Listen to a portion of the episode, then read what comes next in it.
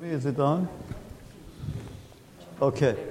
So I thought what we'll do for the wrap up, uh, anybody who is sitting on this in this round area, uh, you were all participants in the meeting, in the round table. So if you have any ideas, thoughts that you feel you didn't get a chance to express properly, or any conclusions you draw, or any questions you have, this is the time to discuss that. And then, uh, after a brief period of that, we'll see if there are any questions from the remaining audience, and then that's it. So, Siri. Yeah, I have a question for the um, uh, the psychosis Binswanger people, and actually anyone else who wants to contribute. And, and there, there are two points. Um, one is relating uh, the bipolarity of Warburg's thinking um, to, or the continuum from one pole to another, to um, the psychotic disorder and manic depression. And the other thing that's very interesting, um, and I, I know someone who may answer this, is the question of cosmology and psychosis. When I was uh, teaching writing as a volunteer at the Payne Whitney Psychiatric Clinic for almost four years, I had a lot of psychotic patients in my classes, and they were highly cosmological thinkers. And I mean, they would bring together all kinds of different cosmologies into one and write about it. It was very interesting. So I wanted to know from scientists and, and, and psychoanalysts alike what the connection between cosmology, psychosis, and Warburg. That's it. That's it? Nothing more than that.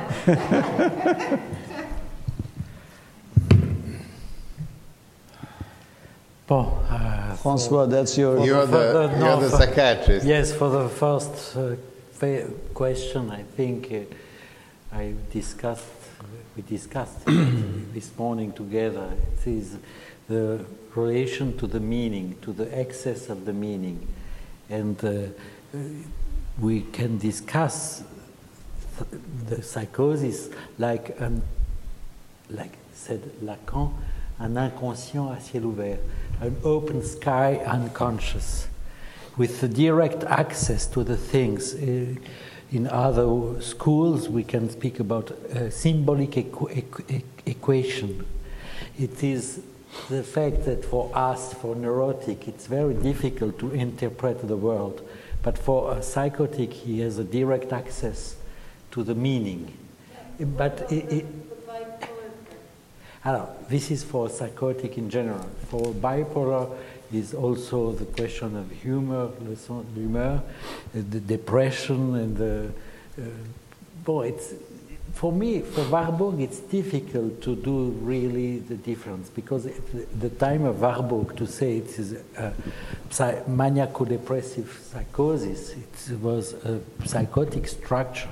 And if we see the, the different description of uh, Warburg uh, state during uh, uh, in the clinic of Binswanger, he was really uh, in a psychotic access with delirium, with uh, psychotic anxiety, with um, a new world, with persecution, with projection, with dissociation. And uh, bon, alors, the question remains the same that we discussed this morning. Why, in this, this kind of uh, state, he has an access to something which is inaccessible in, a, uh, in another state. For, for cosmology, I think it is important. For example, it was uh, Bispo who, from, from Brazil, from Rio, uh, who created a cosmological uh, code with all the world inside the, the, the code. And bon, this It's true. I think less in Kreuzlingen, uh, was the- the- less in the Bellevue Clinic, but more actually in the theories before, where he's actually articulating a bipolar theory of, um, you know, uh, emotion, essentially, and how But, it appears um, in the Yes. image. Yeah, I, uh, I want to say something about the bipolar. I, I've written a small article called The Eternal Seesaw, uh, where there's always movement. He never occupies either one pole or the other. I agree, and I said And that in fact, uh, he has a little figure striding and standing up on the seesaw in the middle. That's a very difficult position to keep for several decades, right? Uh, it's much safer to either sit on one side or the other, and you have to keep your balance dynamically for so long. So, uh, and that has to do also with his later critics that want to position him either on the one side or the other side of the Enlightenment or the irrational Kant or Nietzsche. It's never either or. Uh, it's a position in between. Uh, and next to polarity, there's the other term, Ausgleich that Martin Wrangel has, which in English is called uh, not exactly comp- balance.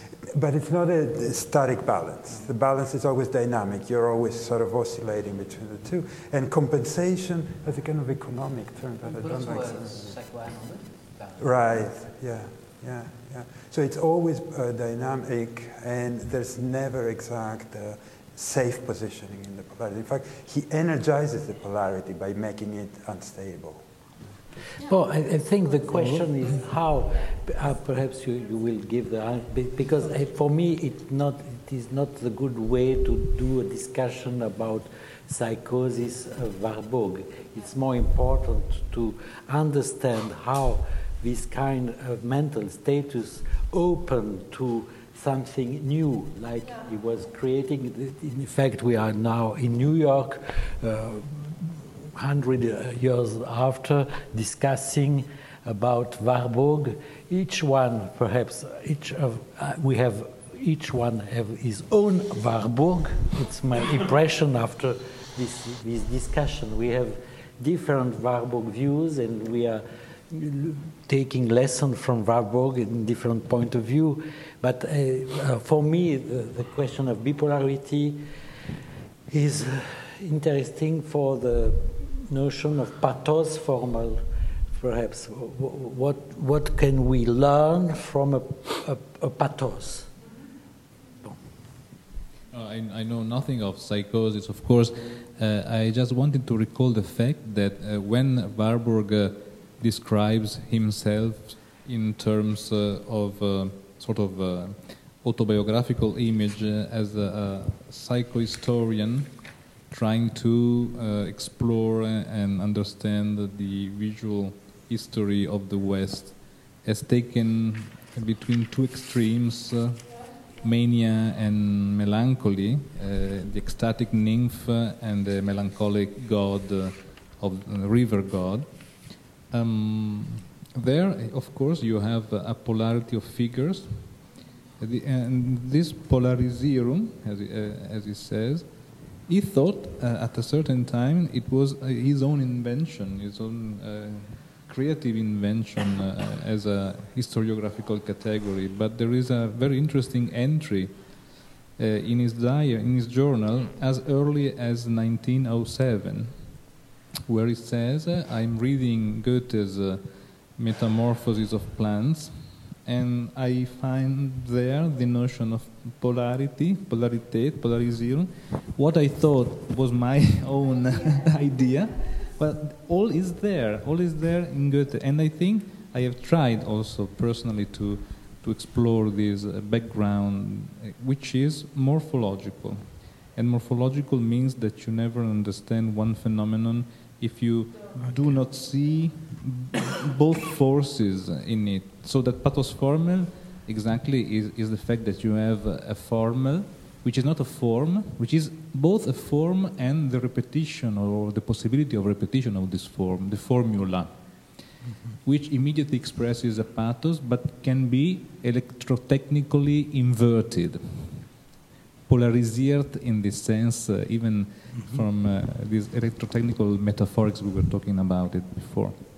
So it can become, uh, as we said many times during these roundtables, uh, the Maenad and the Magdalene, the, the healing serpent and the poisonous serpent, and so on.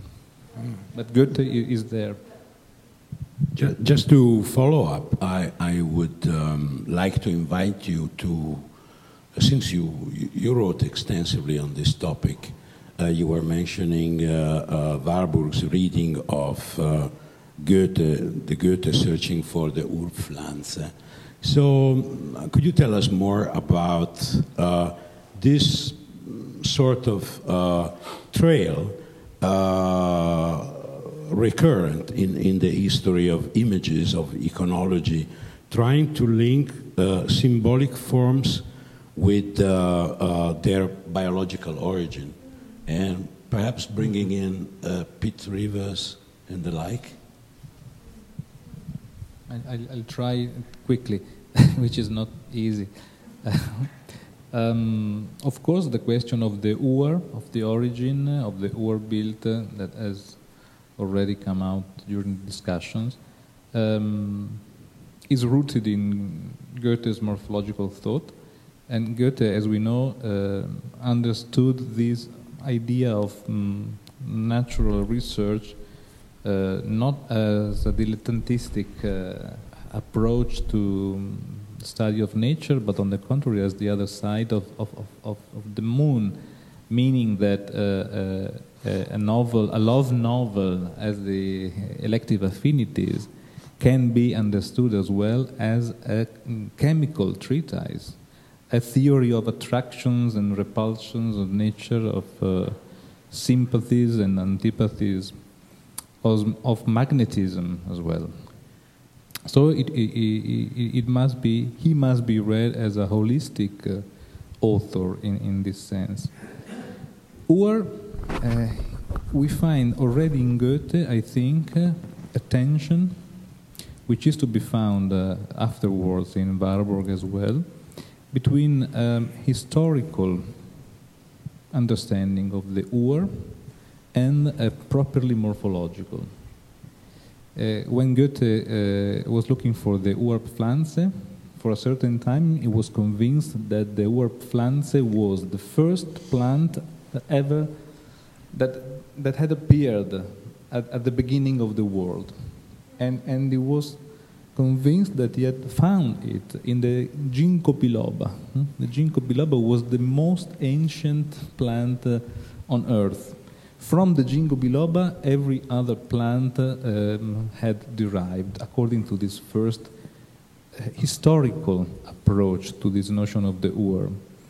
But then going to Italy, there, there's, there's a letter to Herder from Palermo's, Palermo Botanical Gardens and there he understands, and of course his reading of Kant is very important as well because he speaks of a transcendentales Blatt, uh, transcendental leaf, leaf uh, meaning that uh, Ur is not something that you have to look for on the timeline, the first point on the line, of the chronological line.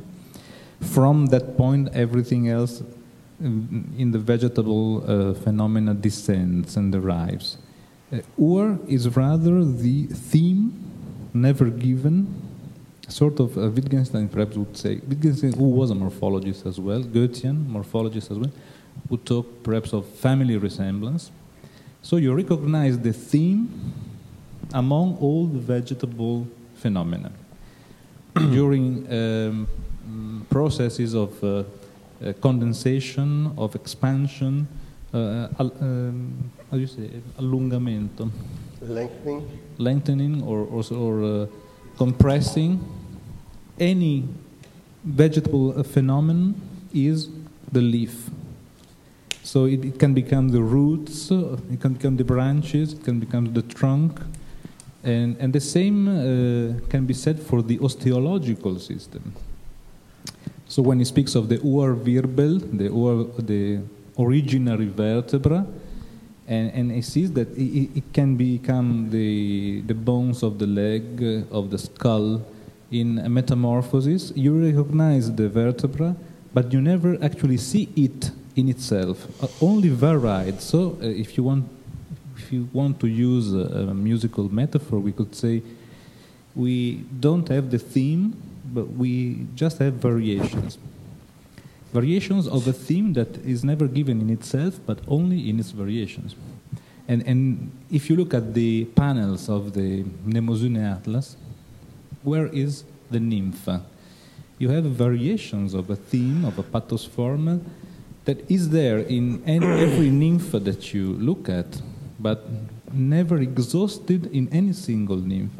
So you can look at the golf player, at the at the servant of the Ghirlandaio, of the um, archaic Maenad, and, and, and this, I think, is a morphological approach. Theme never given, but in its variations. Um, this is um, this tension between a historical approach to the Ur and a morphological is to be found in Warburg as well. For example, when he studies Manet, and he says Manet is not a, a, a new author. The Déjeuner sur l'herbe is not uh, la nouveauté absolue.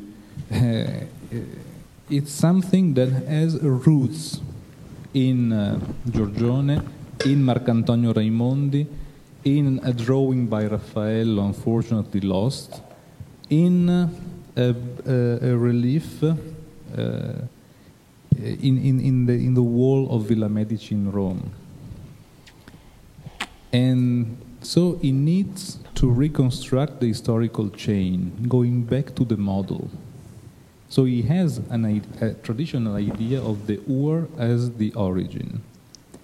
But uh, as we know, many uh, links in this chain are missing.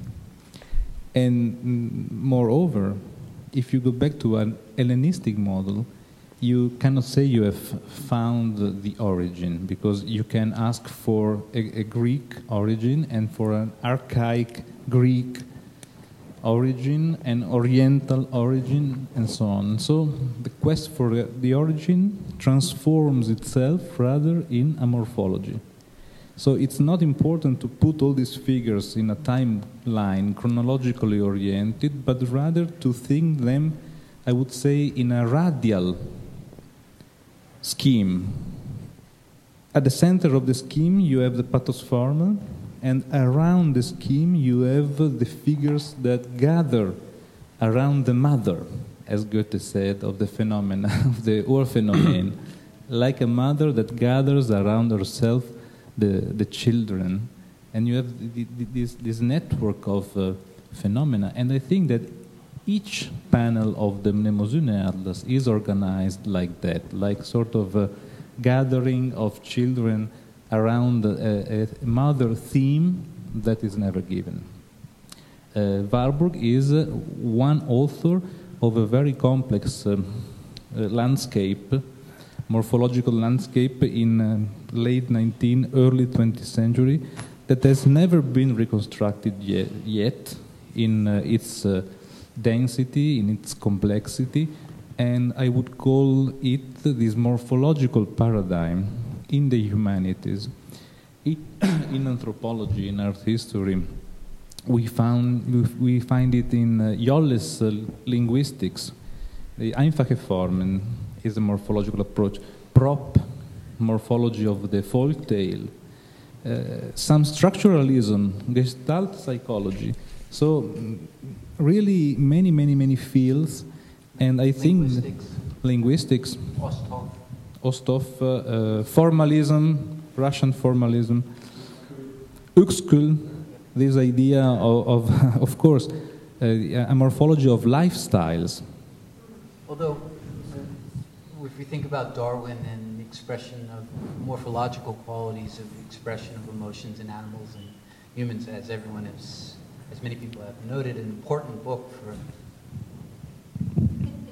an important book for Warburg.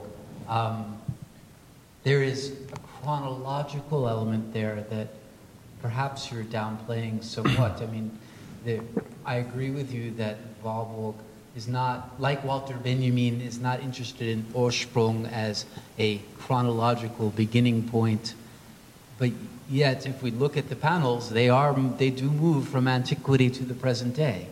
So he is offering us an historical atlas, one that proceeds, moves forward. I agree. In, in fact, I was talking of attention because I don't think that Warburg uh, eman- is emancipated completely from the traditional historical approach. On the contrary, he feels the tension between this and, and he feels attracted by the traditional historical task to reconstruct the timeline, the chronology of the phenomena. And this is there together with the other side. Uh, when Spiro says it's never one or the other, but you have to think in between. And moreover, if you read The Origin of the Species by Darwin, there's a paragraph on morphology. He knew very well Goethe, and he says morphology is the mother of our problems. so, uh, even in, this depth that uh, Warburg has toward Darwin, you can see uh, in transparency Goethe as well again. And, and, I mean, to complicate or to swing the pendulum just a bit further, it, doesn't Freud discuss school, the school, Raphael's School of Athens in, in, in the Traumdeutung as a kind of syn- synchrony of, of, of symptoms of, of, of, appearances? I seem to recall. Uh, yes. The Freudian here. the Freudians don't remember either. I'm not responsible. I'm not responsible. I too, I don't remember. Perhaps uh, the impression. I'm pretty sure he does. but downstairs. But perhaps uh, an important question, uh, which was in the origin of our meeting here and uh, of uh, our discussion was the question of uh, plasticity, dynamic memory, and unconscious. And the purpose was to revisit uh, the new vision of unconscious and uh, memory with the information of uh, contemporary neurosciences. And I think it will be interesting to discuss a little about that because we can say there is a dynamic memory today in the vision of neurosciences. Very dynamic memory. and the question for neurosciences is the uh, diachronic identity. Where come from the diachronic identity? We, if we are always changing, from where uh, the permanence of yourself the permanence of your reference, of your history, it come from. And perhaps we have a paradox, as we discussed before, that in biology we have permanent change, and in cultural uh, point of view, you have something which is more in the dialectic of memory as a conservation, as continuity. And I think the discussion about continuity and discontinuity in the dynamic process of memory is interesting to, to, to have it change the point of view. For a classical psychoanalyst, we are thinking about psychoanalysis, about uh, human sciences as the, the, the field of the, the, possibility to change, and biology as determinism, programmation, uh, fixed structures. And with the new paradigm of plasticity, you have an inversion of the of the representation, perhaps more uh, more mobile in biological structure and more immobile in in cultural structures. Is uh, is a pity that the memory people are not here anymore. Well, but, yes, it's Pierre. Pierre it's knows, and I know psychoanalytic memory. He knows. but, we can manage. But yeah, I was wondering, in fact, myself about what we were discussing. This, they were discussing. You were discussing this morning, because uh, is indeed one of the the most interesting things that, at least I think, for neuroscience came out from this Warburg meeting um, the thing is that the, the memory was discussed this morning is in fact somehow very fixed and very flexible. I mean, you speak of a synaptic trace, which is something that really deeply change your brain. Everything you you hear, you listen, you do can change through the plasticity of your brain. But still is a dynamic thing, so ongoing even during these, these days. Uh, we are carry on changing, but we perceive ourselves and our identity as a stable, at least uh, if we don't run into the pathology, as stable in space and time. So I was wondering if what you were saying about the variation and the theme could be somehow applied in trying to understand memory, but not as a synaptic trace, because it's like explaining vision with the functioning of cells in V1, V2, or colors in V4. There is something more. There is, you know, our story is, a, is also a nar- narrative story of ourselves. It's something, and it's not only about learning. What Christina was saying, memory is something you learn. I'm not sure is something you learn. Is something you experience, something you, you go through, something that changed. Yesterday, Vittorio was saying we are, we are made of bricks, but you can change the disposition of these bricks. And somehow the bricks can be the variation around the theme. and so the dynamic aspect of memory could be the, in all the, these the, variations. yeah, the, creative and, and plastic aspect uh, that both uh, reproduces and produces. I, I, I was thinking, uh, listening to this idea of plasticity, of course, of the very famous passages in, in, in Proust uh, or on, in, even in, in certain phenomenology, but even in all those authors that have insisted on the retroactive, uh, ret- retrograde uh, movement of, of truth Bergson has a beautiful conference on that. The Après-coup, the Nachträglichkeit, Borges when he says that Kafka creates his precursors. or uh, Thomas Eliot that says in Tradition and Individual Talent that uh, when uh, a new author appears in the scene, in the literary landscape, the old history has to be rewritten.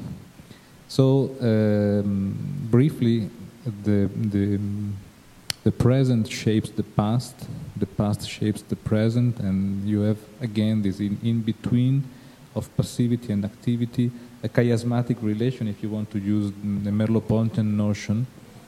And I, am not a, a, neuroscientist, but uh, yeah, from your uh, comments and, and discourses, uh, uh, about plasticity, I immediately connected them to this constellation of problems, uh, which is exactly, even in Warburg, the idea that uh, he says uh, the Laocoon uh, should have been invented if it was not there, meaning that uh, Renaissance is a construction, is was there a certain amount of phenomena, but there's a retrograde create creative uh, uh, in, uh, installation of this notion of Renaissance as an après-coup?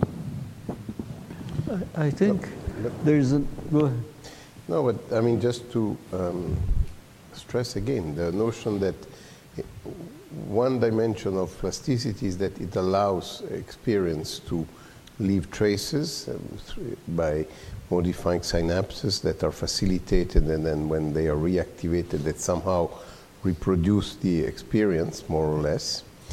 Uh, and at the same time, uh, particularly this idea that whenever, and it's not an idea, it's actually an experimental uh, uh observation, that when traces are reactivated, as Christina mentioned, they are becoming labile, more fragile, or more susceptible to associate with, uh, with others with a, a new concept. So nothing is lost really, but uh, it's updated uh, permanently. So this, in a way, uh, try to grasp this notion of permanence, and at the same time of uh, continuous change, which is something that is paradoxical because you, you would uh, say, you know, memory is something that is there, uh, you know, once and forever, and, and this is really the evolving notion that it's true, but at the same time, it's susceptible to change. And um, all the mechanisms are not known actually, but, but certainly this possibility of reassociation of traces So uh, a given trace is now put into, uh, associated with others in a new context, um, pro- produces this, uh, this, this uh, change in a way. Yes, it is important because we have to revisit the relation between nature and culture. If we can say that it is a permanent change, we can say also that we are, as we said in uh, our books, we are biologically determined not to be completely biologically determined. We are biologically determined to be free. And finally, we can say in this, uh, this, this discussion that we are biologically determined, determined to receive the incidence of the culture. Oh. And that the, the idea, the space for the culture is inside also the biology of the, the and after it is the question why is it like that? Why is it necessary? Yeah? The, the, the, the, incidence of the culture, we are unachieved at birth. We need the other. Well, this is a psychiatric, psychoanalytic point of view. We need the action of the other, and we can develop these ideas. The, discussing about the necessity of the culture, which is inside the biological organization. I, I, uh, I, I, found the, the discussions very uh, interesting and thought provoking. In particular, I have been thinking about the issue of memory.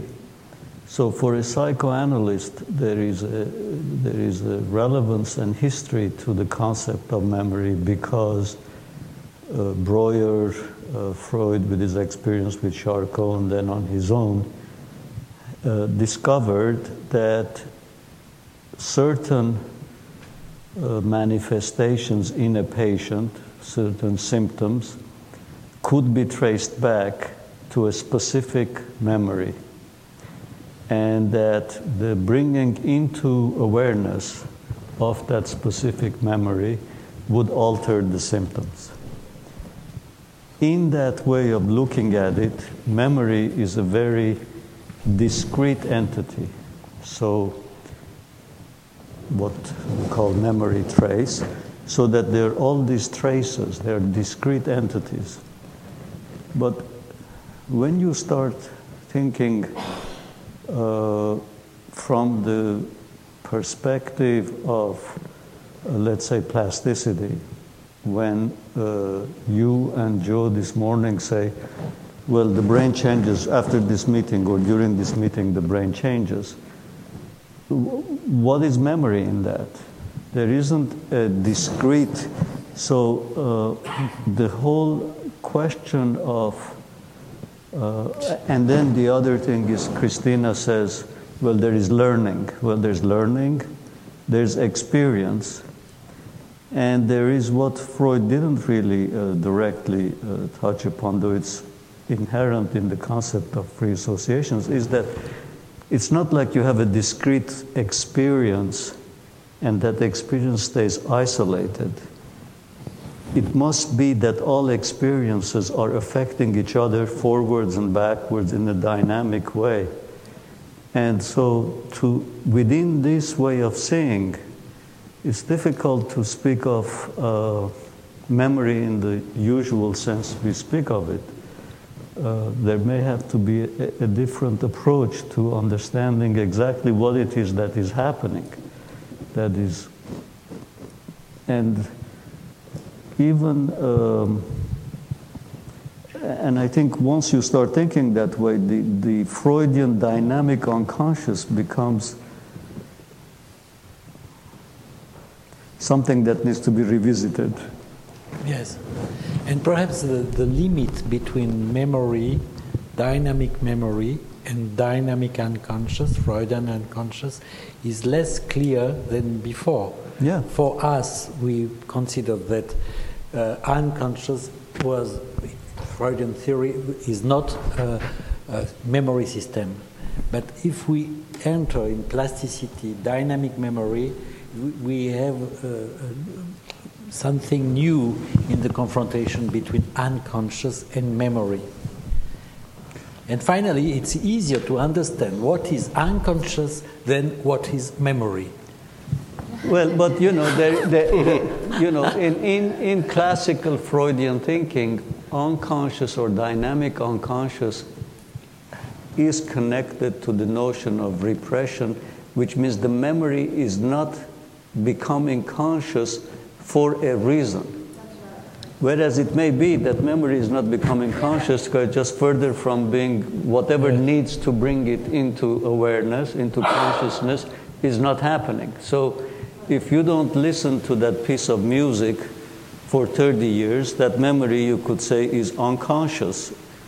You could even say in a speculative Freudian way, you kept that memory out of your consciousness because it happened during your adolescence, you were sexually into this, and it kept it. But it may just be that you didn't have the method of access, accessing it, and when you accessed it with a repeat of the same music, it came right back. But this gives a very discrete perspective or retrieval too. So, and, and your example was uh, incredibly good in showing that even the retrieval aspect of memory is not discrete. Right. You don't have to act Exactly. this portion. So I think what I was just uh, in a delirium thinking of your description of the resonance, you know, this variation around that theme, it would be would give to memory a more complex structure. So I don't know exactly how it could be formalized, but Um, I think the difficulty of, of, of addressing um, these issues, the relationship between memory and unconscious, uh, the notion of uh, form, where, where the form comes from, the, the problem of the ur, uh, or even uh, the related uh, uh, problem of self-identity, uh, bring us back to a- a key point of our ontology, of our epistemology, which is language. And there's, there's a, a, a passage that keeps obsessing me, which I, I uh, totally, uh, uh, by, by chance, uh, found in, in, in a wonderful book by Primo Levi, um, The Drowned and the Saved. I don't have the English, but I can. It's, it's very short. Uh, I have the Italian one. What we commonly uh, uh, conceive of as understanding, he writes, coincides with simplifying. Without uh, a, a deep simplification, the world around us uh, would be an endless, uh, undefined knot that would challenge our ability to orient and decide upon our action.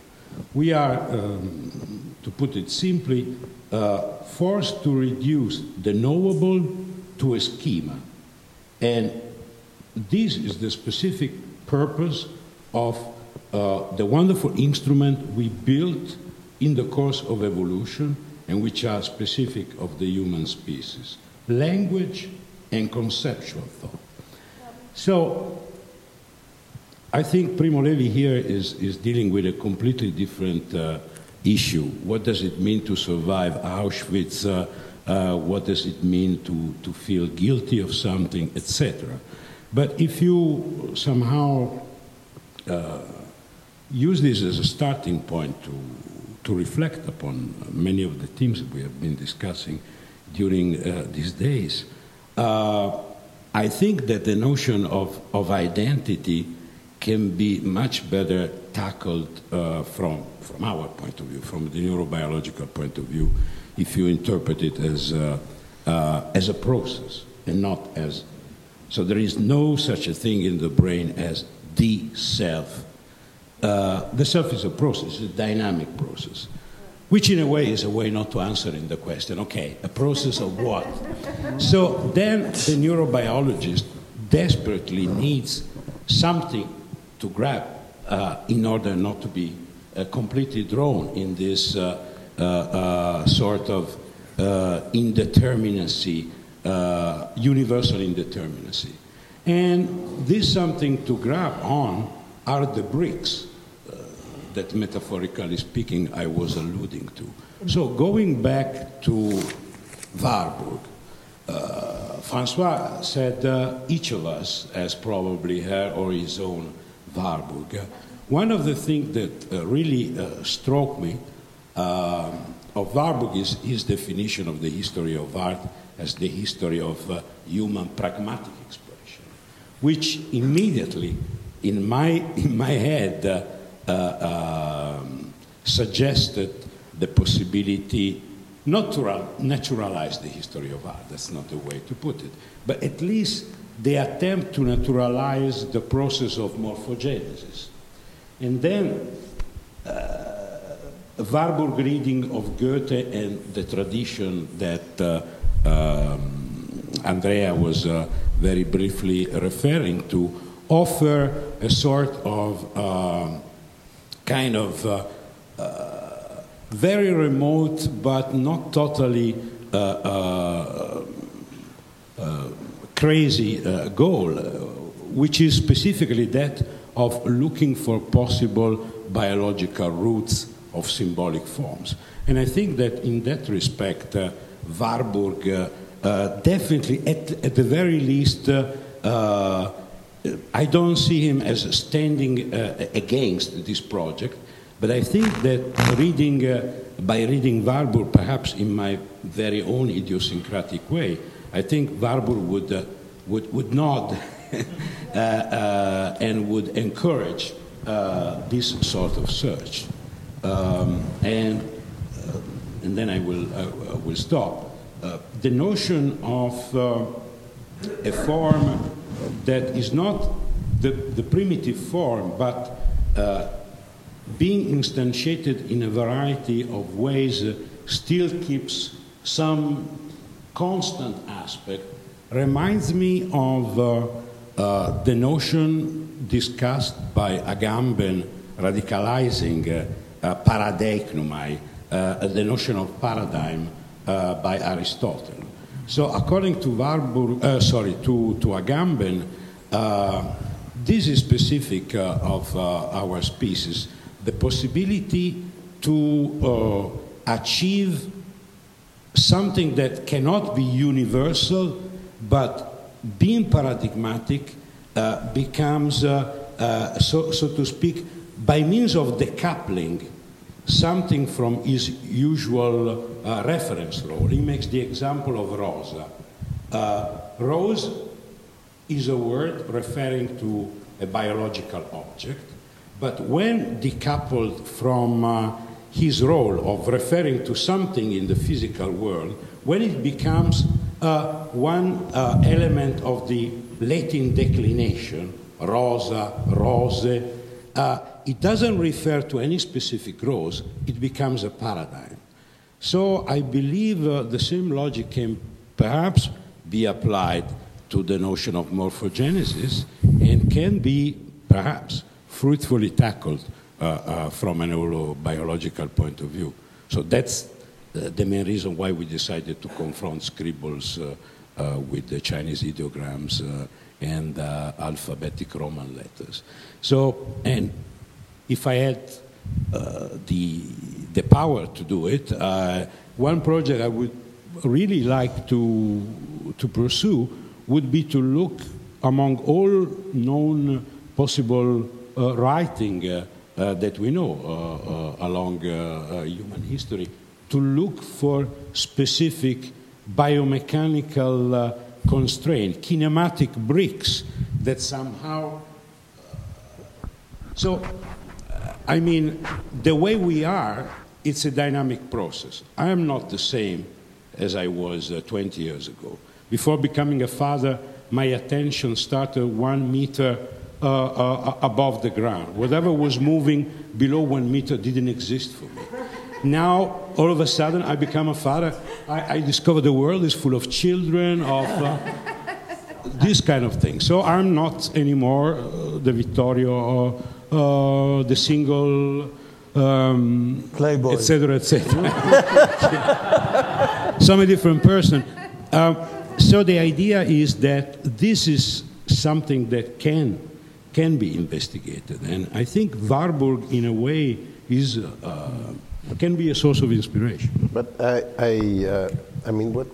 Maybe I'm just reading what you say in light of what I think. But the the point I, I made this morning about uh, these um, hardwired, um, uh, maybe neuronal circuits in a way that uh, uh, respond to certain uh, archetypal or biomechanical shapes and patterns. Uh, I mean, for me, uh, can be related to, to what uh, Warburg has identified as persisting over time. And then, of course, uh, based on this, they can re-emerge and be reinterpreted and, being, and, and, and find a, an, an, uh, their life on their own through plasticity, through culture, through a given moment in time. But, but there is a, a const, an invariant throughout uh, uh, time and cultures uh, that is based on some biological property. Well, so I think we, we share the same point. But it might be interesting to make a distinction between images and text, right? Between images and language. And it's interesting that Warburg seemed to have, um, he really had a hard time with, with writing. I mean, I, I mean, I don't know what your experience is, but my experience of reading Warburg is God was not only in the details, but he got lost in the details. And you can feel a certain compulsive inability to extract Let alone the handwriting. you know exactly, and then stopping the project. So you have, we have to think about that. There was something, but and when he came to Mnemosyne, the uh, really he didn't get the text done. Right, he died before the text was finished. But the idea of these pictures speaking, and you know Freud talks about. Um, mental images, not external images, but mental images as phylogenetically and ontologically older, of course, than language, which we know they are. So it would be interesting to hear people talk about this distinction, which is related to conceptual questions and uh, morphology. I, I love the example of Primo Levi because, I mean, Warburg would ascribe to it immediately in the sense that this is what he thought, and Vischer and, and, the, and the Viconians that he was reading, this is what the symbol is. But then I would just want to add to that and complicate that with what Andrea, uh, by mentioning, invoking Goethe and the Goethean symbol, was precisely what Warburg did not want to have because for him the symbol had to be discursive, it had to be endlessly metonymic, it couldn't have that romantic Goethean symbolic power because it was, it was too complicated, it was too oscillating, it was too um, unstable. I, I, I My impression is that the, um, in fact, in between there is uh, the tradition Creuzer-Bachofen. That is, a symbol is something, something dense, complex. When you narrate it and you describe it, you have the exegesis of the symbol, and then you have the myth.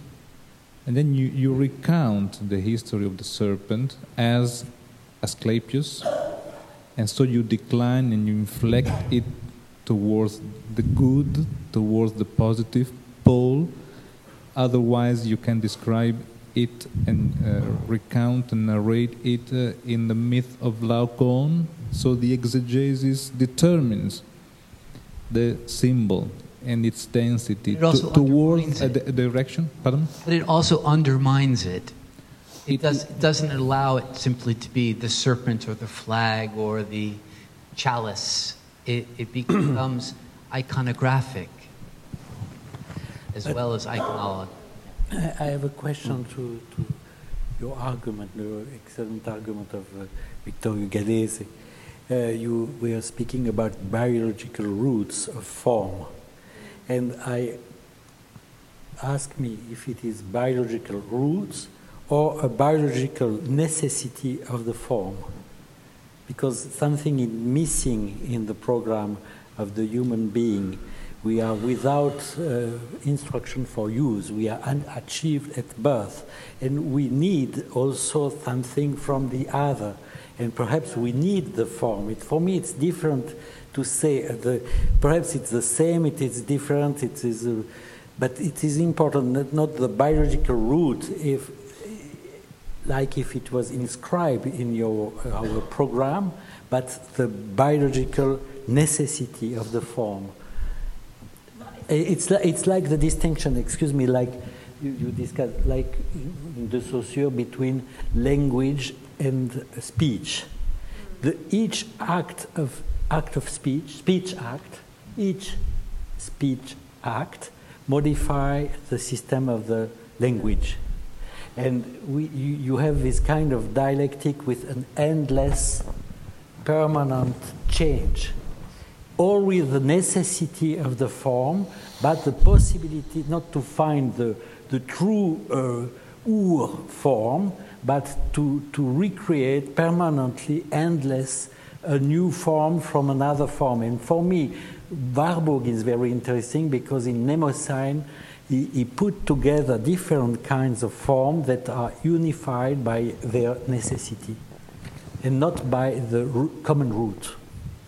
Uh, if, if, I could pick up on what you said about text and image, I was reminded listening this morning and now that in fact in Warburg late years, which are dedicated to his own recovery, there's two great works that have the same title, that is Mnemosyne.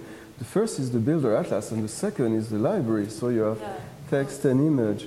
And this also reminded me of, um, of a very short text I give to students when I introduce the library and when, you know, they expect, you know, how to find your reading list, etc. And I read a very short text by Warburg, which describes the library as an Aufklärungswaffe, a weapon of enlightenment.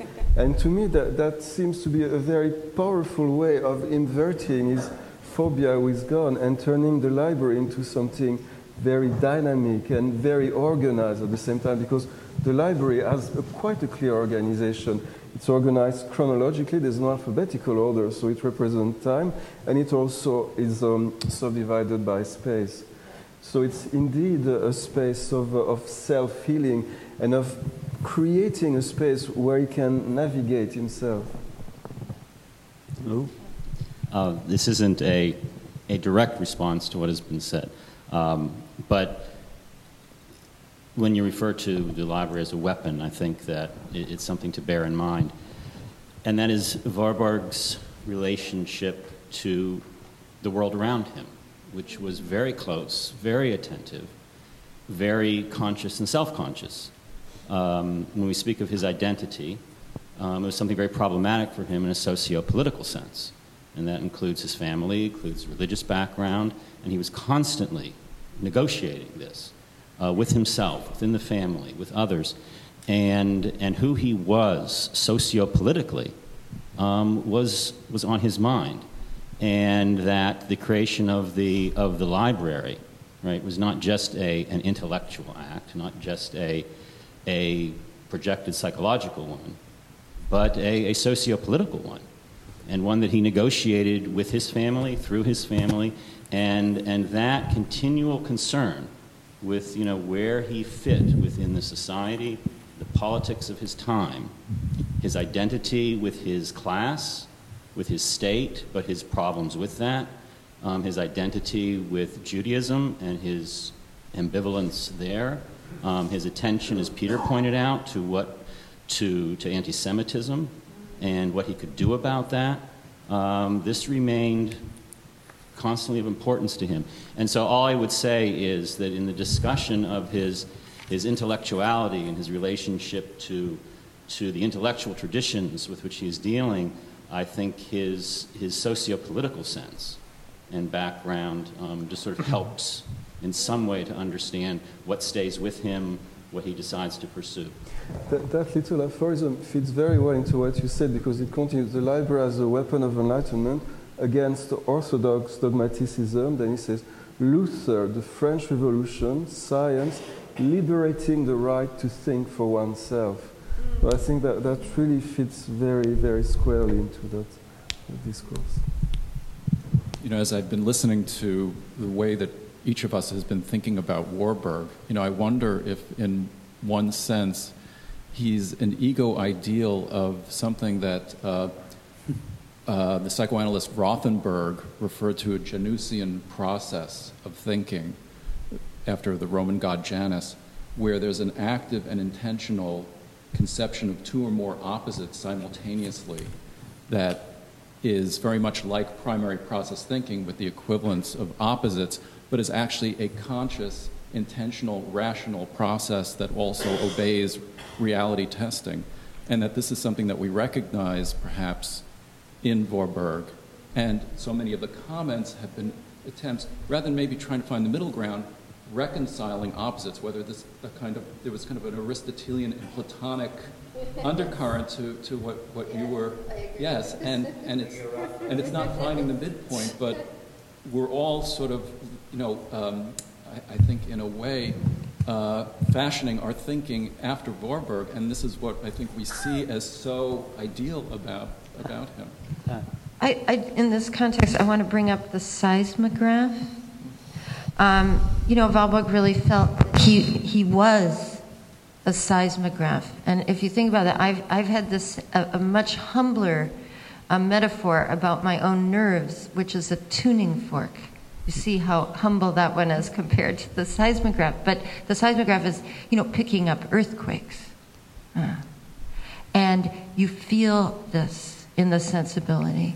And this might be this is obviously personal, it's subjective, and I have noticed that, you know, people want to walk very carefully for human and good reasons, respectfully around the subjective reality of what it was like to be Aby Warburg, that we can't know, of course, but we can guess through this particular metaphor of the seismograph that he was a person who was picking up a lot. And you feel it in this in the psychotic material and you feel it before that and you feel it after. Even in 29 he uses the metaphor of the antenna as well. Yes there you go the same thing. Okay mm. i think we could stop here and be open for questions if there are any.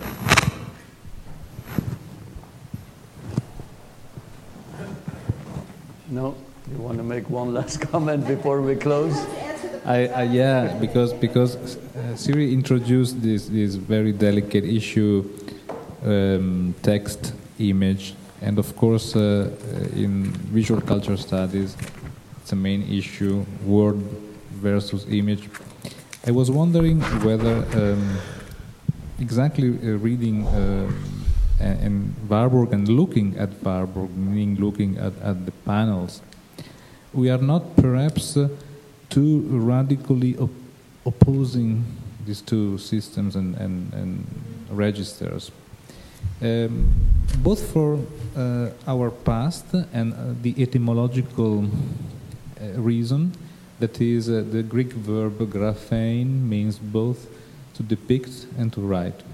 And the same happens in ancient uh, Egyptian language, in Gothic language, Vittorio was mentioning uh, the Chinese uh, ideograms, pictograms.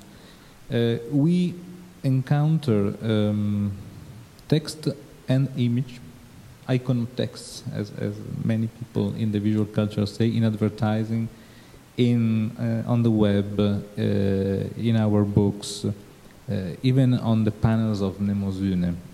So I was wondering, and I, uh, I'd like to ask you as neuroscientists, if such a, a division between a separation between um, the responses and the reactions and the processes in the brain with words and with images is is something useful or if we shouldn't rather develop uh, a method to approach uh, in a holistic way the whole thing? Well, Short answer, and we. I mean, uh, perhaps abandoning. I, am not sure how the uh, actual uh, present day neuroscientific research goes on exploring word versus image. Uh, perhaps mm, my feeling is in a separate way. There are regions processing our relationship to words, regions processing our relationship to images, responses, and so on. Uh, is there a research nowadays questioning the way we uh, respond to iconotexts? Mm. Well, uh, I'm not aware, but that's not, uh, it doesn't mean necessarily anything. Uh, one, one of the um, uh, very interesting discovery that neuroscience has made recently when it comes to the relationship between uh, uh, symbolic uh, graphic signs and the brain. I'm referring to the research of Stanislas Dehaene, of Cohen, people in Paris who have discovered that apparently there is a part of our visual brain which is uh, specifically and uniquely activated uh, by, um, by letters, uh, but not by numbers, for example. So it's not the pragmatic uh, component uh, which specifically leads to this activation, but is something brand new in terms of evolutionary time. It's just an eye blink, 6,000 years of uh, against a history of at least uh, more than 100,000 years. So, uh, what is this? Uh, I tend to uh, be inclined to an exaptation perspective. So, I don't think our mind is can be described metaphorically as a sorry as a Swiss Army knife. No, with all due respect to this wonderful tool. Uh, but I don't think our mind can be modeled in that particular way. I don't think that every cognitive abilities uh, is necessarily the outcome of uh, its specific adaptive value, but I stick to uh, Gould and Lewontin, uh, the Spandrels of San Marco, famous paper where they, they um, introduced the notion of exaptation. So, uh, to put it simply, uh, nature is a sort of bricoleur. Uh, so you have uh, something that evolved to answer some specific pressure, and you somehow transform exactly. dynamically. Perhaps you, you use the very same bricks, but the same bricks dynamically connected in a, in a different way can accomplish uh, different things. Uh, so, uh, what is remarkable is that a trace, a footprint for an animal at best uh, can uh, speak of some other animal that was passing by. In our case, the handprint is a sort of uh, vindication of our identity. So I am. I'm, and it's amazing how many uh, handprints are uh, discovered. Uh, I have a friend who's an archaeologist, Maurizio Forte. He studies the Neolithic period, uh, in, in uh, uh, Anatolia. And he was telling me that all of these houses, in a very specific, detailed, very much ritual like form, there are thousands of, of these. Um, of this handprint on, on specific walls. I don't remember if they uh, with respect to, to the cardinal points. There is also a rule in that respect, which is a way of asserting our identity or whatever. I mean, we, we probably will never know. So, uh, this is a real challenge for, for a biologist because uh, we are dealing with um, an aspect of human nature that um, to many uh, is beyond any reach of the empirical sciences. I I tend to be rather optimistic or um, uh, delusional and think we have a chance. Okay, we have one comment and then. Oh, yeah, I wanted to ask a question, just kind of follow up on that. Um, you know, Cassirer, following Warburg, looked at man as the animal symbolicum. So, and his Cassirer's example was give me a line and it's all in the context. It's our ability to bring to that line, whether it's a mathematical graphical formulation or an aesthetic calligraphic expression or whether it's a numerical symbol. You know, and so um, what I find to be interesting, and I wanted to know what uh, the, the neurophysiological opinion might be on this, that you know, there's work done by Stephen Kosslyn and others that says the brain actually projects in the visual cortex, in the visual cortices iconic resemblances to the uh, affordances that we see, that we pay attention to, that the curves that we see are actually modeled two-dimensionally on surfaces in the uh, visual cortex. At some point, there's got to be like a interpreter that's grading and evaluating, like maybe the interpreter Gazzaniga talks about. Is there any literature that talks about this? Well, the, the word interpreter is a, is a scary one uh, because uh, you don't want to fall into the homunculus trap. So um, the interpreter is at best an emergent property of the uh, of the whole system. I, I would put it uh, uh, in that specific way. Uh, vision has been, in my opinion, so far too much studied and conceived of uh, within the limit of vision itself. As um, we were discussing yesterday, uh, unimodality is not the rule, it's the exception in the brain. So synesthesia apparently is rules, okay?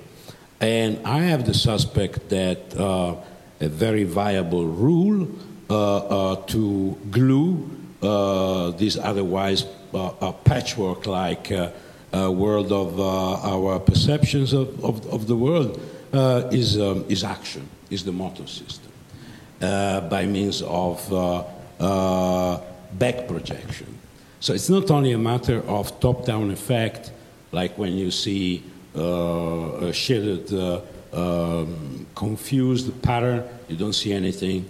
Then I ask you, oh, don't you see the Dalmatian dog? And all of a sudden, okay, that's a clear example of a top down uh, uh, influence on early processing. Um, this role of uh, uh, back projection has been either neglected or not sufficiently explored from a neurobiological point of view.